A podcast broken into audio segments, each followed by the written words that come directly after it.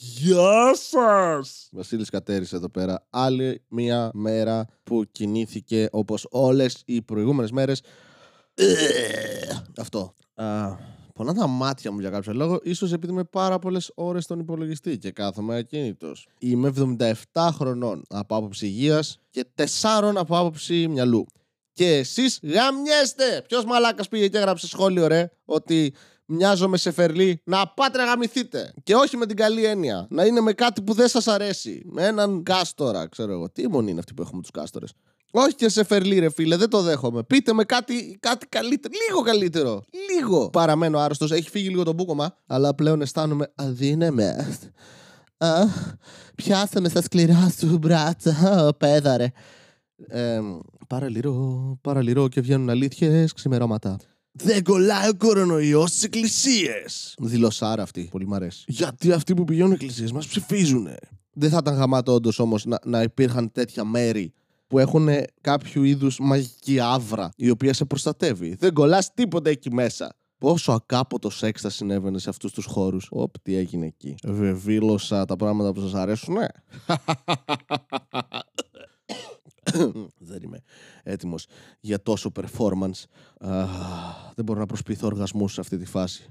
Έχετε σκεφτεί ποτέ να προσποιηθείτε οργασμό στον εαυτό σας? Όχι, ε. Ναι, ναι, ούτε εγώ. Έλα, ρε φίλε, δεν συμβαίνει σε άλλους ανθρώπους όταν πάνε να αυνανιστούν, να ακουμπηθούν, να τουμπέξουν, να υγράνουν το πόμολο. Δεν ξέρω. Που προσπαθείς, προσπαθείς και δεν, δεν γίνεται. Δεν, απλά δεν γίνεται. Δεν είναι η μέρα σου, βρε αδερφέ. Δεν μπορείς να βάλεις τη βολή. Δεν μπορείς να σκοράρεις. Δεν μπορείς να βρεις καλή παρομοίωση. Και λες όμως, σε πιάνει, εμένα τουλάχιστον με πιάνει ένα πείσμα. Είμαι, όχι, δεν θα χάσω από το ίδιο μου το πέος και σήμερα. Δηλαδή, χάνουμε στο σεξ, άμα χάσουμε και στον αυνανισμό, ε, τι μας έμεινε πια σε αυτή τη ζωή για να είμαστε εδώ πέρα? Δεν υπάρχει λόγος. Οπότε προσπαθώ να ανάψω φωτιά πάνω στο μόριό μου και δεν γίνεται. Απλά δεν γίνεται. Και λέω, εντάξει, θα προσποιηθώ ότι τελειώνω. Ε, εντάξει, τώρα εγκέφαλε, πίστεψε αυτό το ψέμα που μόλις δημιούργησα. Γιατί λέμε ψέματα στους εαυτούς μας, στην καθημερινότητά μας. Οκ. Okay. Λέμε κάθε μέρα ψέματα. Α, θα το κάνω αυτό σήμερα. Αν δεν το κάνω σήμερα, θα, συ, θα ξυπνήσω αύριο το πρωί, θα το κάνω στις έξι και μισή και κοιμάσαι τέσσερις. Νοείται θα ξυπνήσεις, βέβαια. Τώρα, περίμενε. Το λες αυτό το ψέμα και για κάποιο λόγο ο εγκέφαλος σου είναι. Αχα, θα το δεχτώ. Γιατί ούτε εγώ θέλω να το κάνουμε αυτό. Γιατί να μην μπορώ να πω τελείωσα και να πει mm-hmm. Νιώθω την απόλαυση να κυλάει μέσα μου. Μπράβο. Βλέπετε, εντοπίζω, εντοπίζω ε, ε, ε, σφάλματα πάνω στο ανθρώπινο σώμα. Πόσο καλός γιατρός είμαι. Είναι όλα κρούσματα. Έχει και ένα open mic στο οκτώ και τριάντα την Παρασκευή, αν δεν κάνω λάθος. Δεν θα έρθει κανένας, απλά εγώ το λέω έτσι, για να νομίζω ότι κάνω promotion. Είναι αυτή η ψευδαίσθηση, το εντάξει, έκανες τη δουλειά σου, Βασίλη, τώρα δεν χρειάζεται να ανεβάσεις story. Συνέχισε να ταΐζεις λουκάνικα τις γάτες. Α, ναι, δεν είχα τροφή, γιατί δεν πήγα σούπερ μάρκετ, γιατί είμαι ανίκανος. Α, δεν έχω βγάλει και το πλυντήριο. Τέλεια. Ε, Και είδα ότι είχα κάτι ε, λουκάνικα Φραγκφούρτης, που δεν ξέρω γιατί λέγονται Φραγκφούρτης. Να μου πεις τώρα, τα τζουμαγιάς, γιατί λέγονται τζουμαγιάς? Μόνο εκεί τα παράγουνε. Καλή ερώτηση. Αυτή η οικειοποίηση και ο τοπικισμός σε φαγητά πρέπει να σταματήσει. Δικιά μας είναι η φέτα. Ε, δεν το περιμένετε, θα το πάω εκεί. Μόνο στην Ελλάδα είναι φέτα. Η περιοχή την κάνει. Βάζω άλλους τα ίδια υλικά, βγάζει ακριβώς το ίδιο πράγμα. Όχι, δεν μπορείς, δεν είναι φέτα. Είναι ακριβώς το ίδιο, αλλά δεν είναι φέτα. Έτσι θα το κάνω κι εγώ. Μωρό μου, αυτό δεν είναι δώδεκα πόντι, είναι σαράντα επτά. Γιατί είναι από Ελλάδα, από Σέρες. Α, έτσι πάει. Η περιοχή κάνει το μέγεθος. Και παίρνω τα, τα λουκάνικα αυτά, τα οποία, by the way, κατά λάθος είναι και χωρίς γλουτένι. Λουκάνικα χωρίς γλουτένι, μάλιστα. Cool. Και τα κόβω. Και χτες την πρώτη φορά που τους τάισα τις γάτες, αυτές που έχω στο μπαλκόνι μου, ε, τα έπλυνα τα λουκάνικα πρώτα, γιατί ακούμπησα ένα και ήταν λες και είχε εξπερματίσει πάνω στο χέρι μου. Ήταν, είχε μια γλίτσα, λες και πέρασαν επτά γυμνοσάλιαγες και κάναν παρτούζα εκεί πάνω. Οπότε τα έπλυνα. Και σήμερα δεν τα έπλυνα, γιατί ήταν πρωί και βαριόμουν. Και τους το έδωσα έτσι σκέτο. Και οι γάτες αηδίασαν λίγο. Το οποίο με έκανε να. Το φάγανε εν τέλει, γιατί τα γατάκια στην Αφρική πεινάνε. Οπότε εντάξει, έπιασε αυτό το επιχείρημα. Μάθαμε και κάτι από τη μάνα μας. Αλλά αν αηδιάζει μια γάτα αδέσποτη με κάτι το οποίο πας να της προσφέρεις, δεν είναι λίγο προσβλητικό για την ποιότητα του φαγητού σου? Είσαι μια άστεγη γάτα. Γλύφεσαι για να καθαριστείς. Ξερνάς τριχόμπαλες. Χέζεις σε χώμα και το θάβεις. Φάε το γαμμένο λουκάνικο. Τους τα κόψα, by the way, δεν τους το έδωσα ολόκληρο. Σε φάση, έλα, κάνε deep throat, μωρή καριόλα. δεν ξέρω το μεταξύ τώρα. Τώρα θα μου πει κάποιος, Βασίλη, δεν έπρεπε να το κάνεις αυτό. Τώρα αυτές θα θέλουν ομό κρέας και θα φάνε ανθρώπους. Τέλεια. Θα ήθελα να εκπαιδεύσω αυτές τις γάτες και να γίνω cat lord και να μπορώ να τις στέλνω σε αποστολές και να, να κάνουν πράγματα για μένα. Με, με μουσική τύπου Mission Impossible.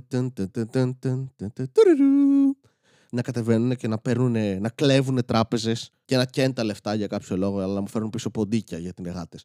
Που by the way, έχω ταΐσει δυο γενιές γατών εδώ πέρα. Ούτε μία φορά μου έφεραν δωράκι στην πόρτα μου που σου φέρνουν τα νεκρά ποντίκια. Τι κάνετε, ρε μουνόπανα, πώς θα μου δείξετε την ευγνωμοσύνη σας? Πρρ, πρρ, να πας να γαμηθείς που κάνεις πρρ, πρρ. Αν ήθελα να κάνει κάτι πρρ, πρρ, θα πήγαινα στο φίλο, θα βα... βάλει το αμάξι μπροστά, να κάνει μαρσάρουμε, να, να πάμε βόλτα.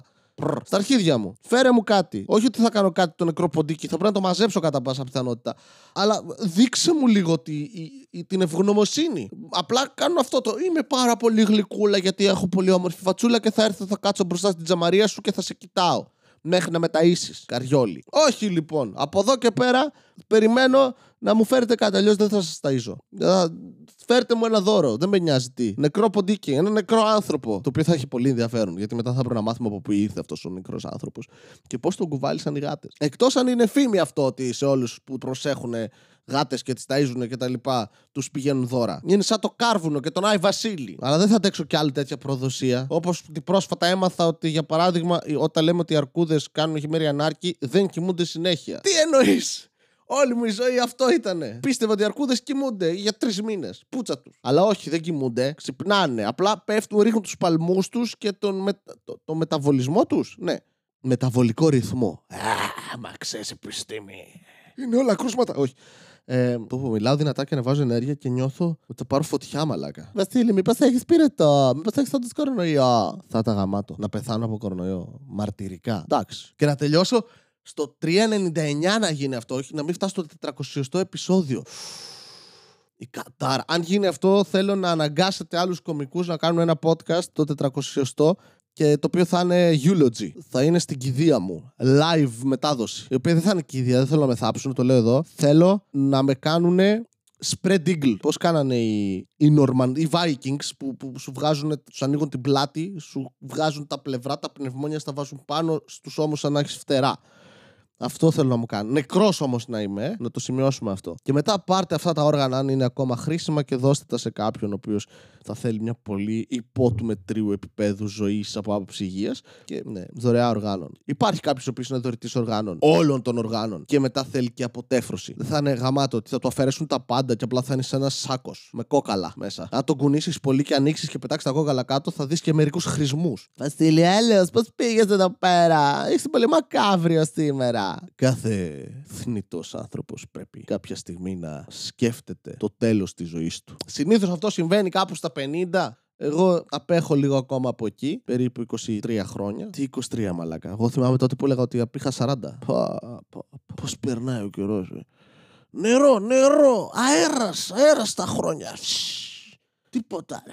Σαν χθες θυμάμαι τότε που ήμουν στο δημοτικό και μου άρεσαν κοριτσάκια και πήγαινα και τα κοιτούσα επίμονα. Τίποτα δεν άλλαξα από τότε. Και κάπου εδώ, πριν πω φυλακή, θα τελειώσω αυτό το επεισόδιο. Ευχαριστώ πάρα πολύ που ακούσατε. Να έχετε μια μέρα. Ελπίζω να μην είμαι νεκρός αύριο. Γεια σας. Μια φορά και έναν καιρό ζούσε ένας νέος με φευγαλαίο μυαλό. Δίπλα στο λιμάνι του Θερμαϊκού μιλούσες στις ψυχές του λαού. Η κομμόδια του βρισκόταν παντού και οργάνων open mic σαν μεγάλος γκουρού. Πήρες και τσίπς δεν έτρωγε ποτέ γιατί νόμιζε ότι είχε θέμα με τη λακτόζη.